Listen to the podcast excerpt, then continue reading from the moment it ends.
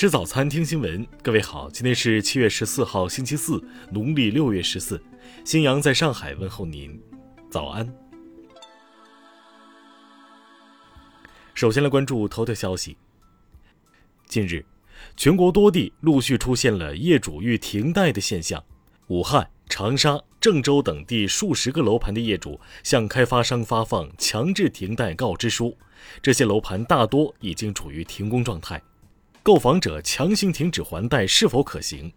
多位律师和银行人士均认为，如果未经法院判决停贷，或者没有达成停贷协议，贸然停贷，购房人往往就成了违约方，征信就会受到影响，甚至可能被法院强制执行。虽然银行确实可能存在违规现象，但建议购房者谨慎为之。听新闻早餐知天下大事。国家卫健委昨天通报。十二号新增本土确诊病例五十七例，新增无症状感染者二百零四例。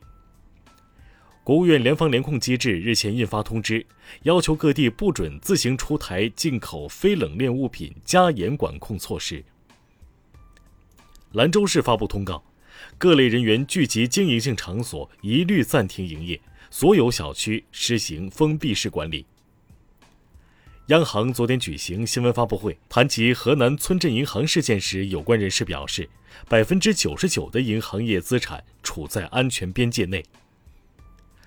国家发改委发布“十四五”新型城镇化实施方案，提出不得新建五百米以上建筑，严格限制新建两百五十米以上建筑。国家气候中心消息，截至十二号。全国高温事件已持续三十天，影响人口超过九亿人。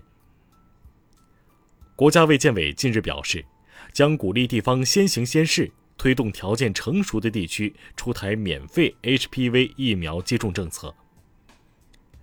十三号凌晨，我国在西昌卫星发射中心使用长征三号乙运载火箭，成功发射天链二号零三型。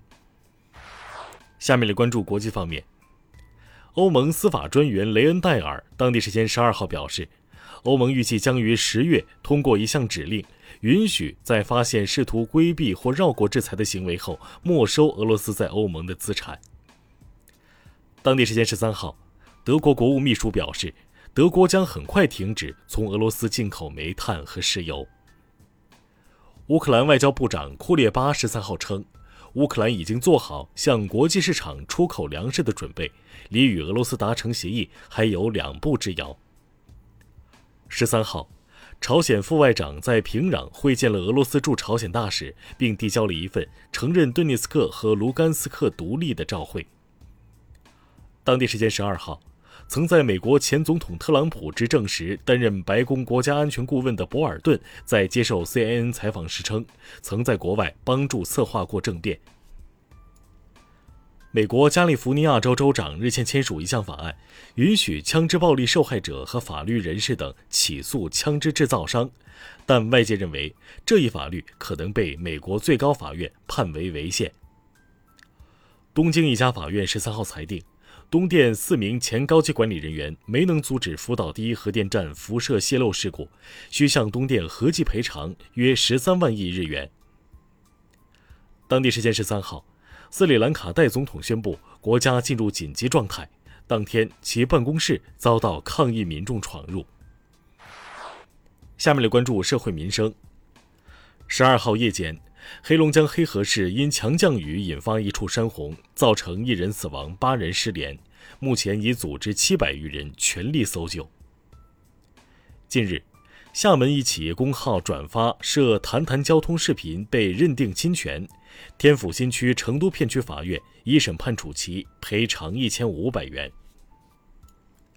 温州男子周某尾随出殡队伍盗取骨灰盒，勒索家属价值二十六万元的加密货币，日前以犯敲诈勒索罪被判处有期徒刑七年。近日，江苏泰州市一居民家的马桶里竟然钻出一条蛇，消防员将其捕获后移至野外放生。山西运城警方通告，十二号。三十余名中投国会集资参与人到检察院滋事，其中七人被处罚。下面来关注文化体育。男篮亚洲杯小组赛中，多名球员因感染新冠无法出战的中国男篮，八十一比九十三不敌韩国队，首战告负。中超下一阶段赛事正考虑恢复主客场制度，但据报道，多支球队因各种原因，恐怕难以实现主场作战。国家女排联赛总决赛即将揭幕。意大利媒体发布了八支参赛队的名单，中国队增加一名主攻，减少一名二传。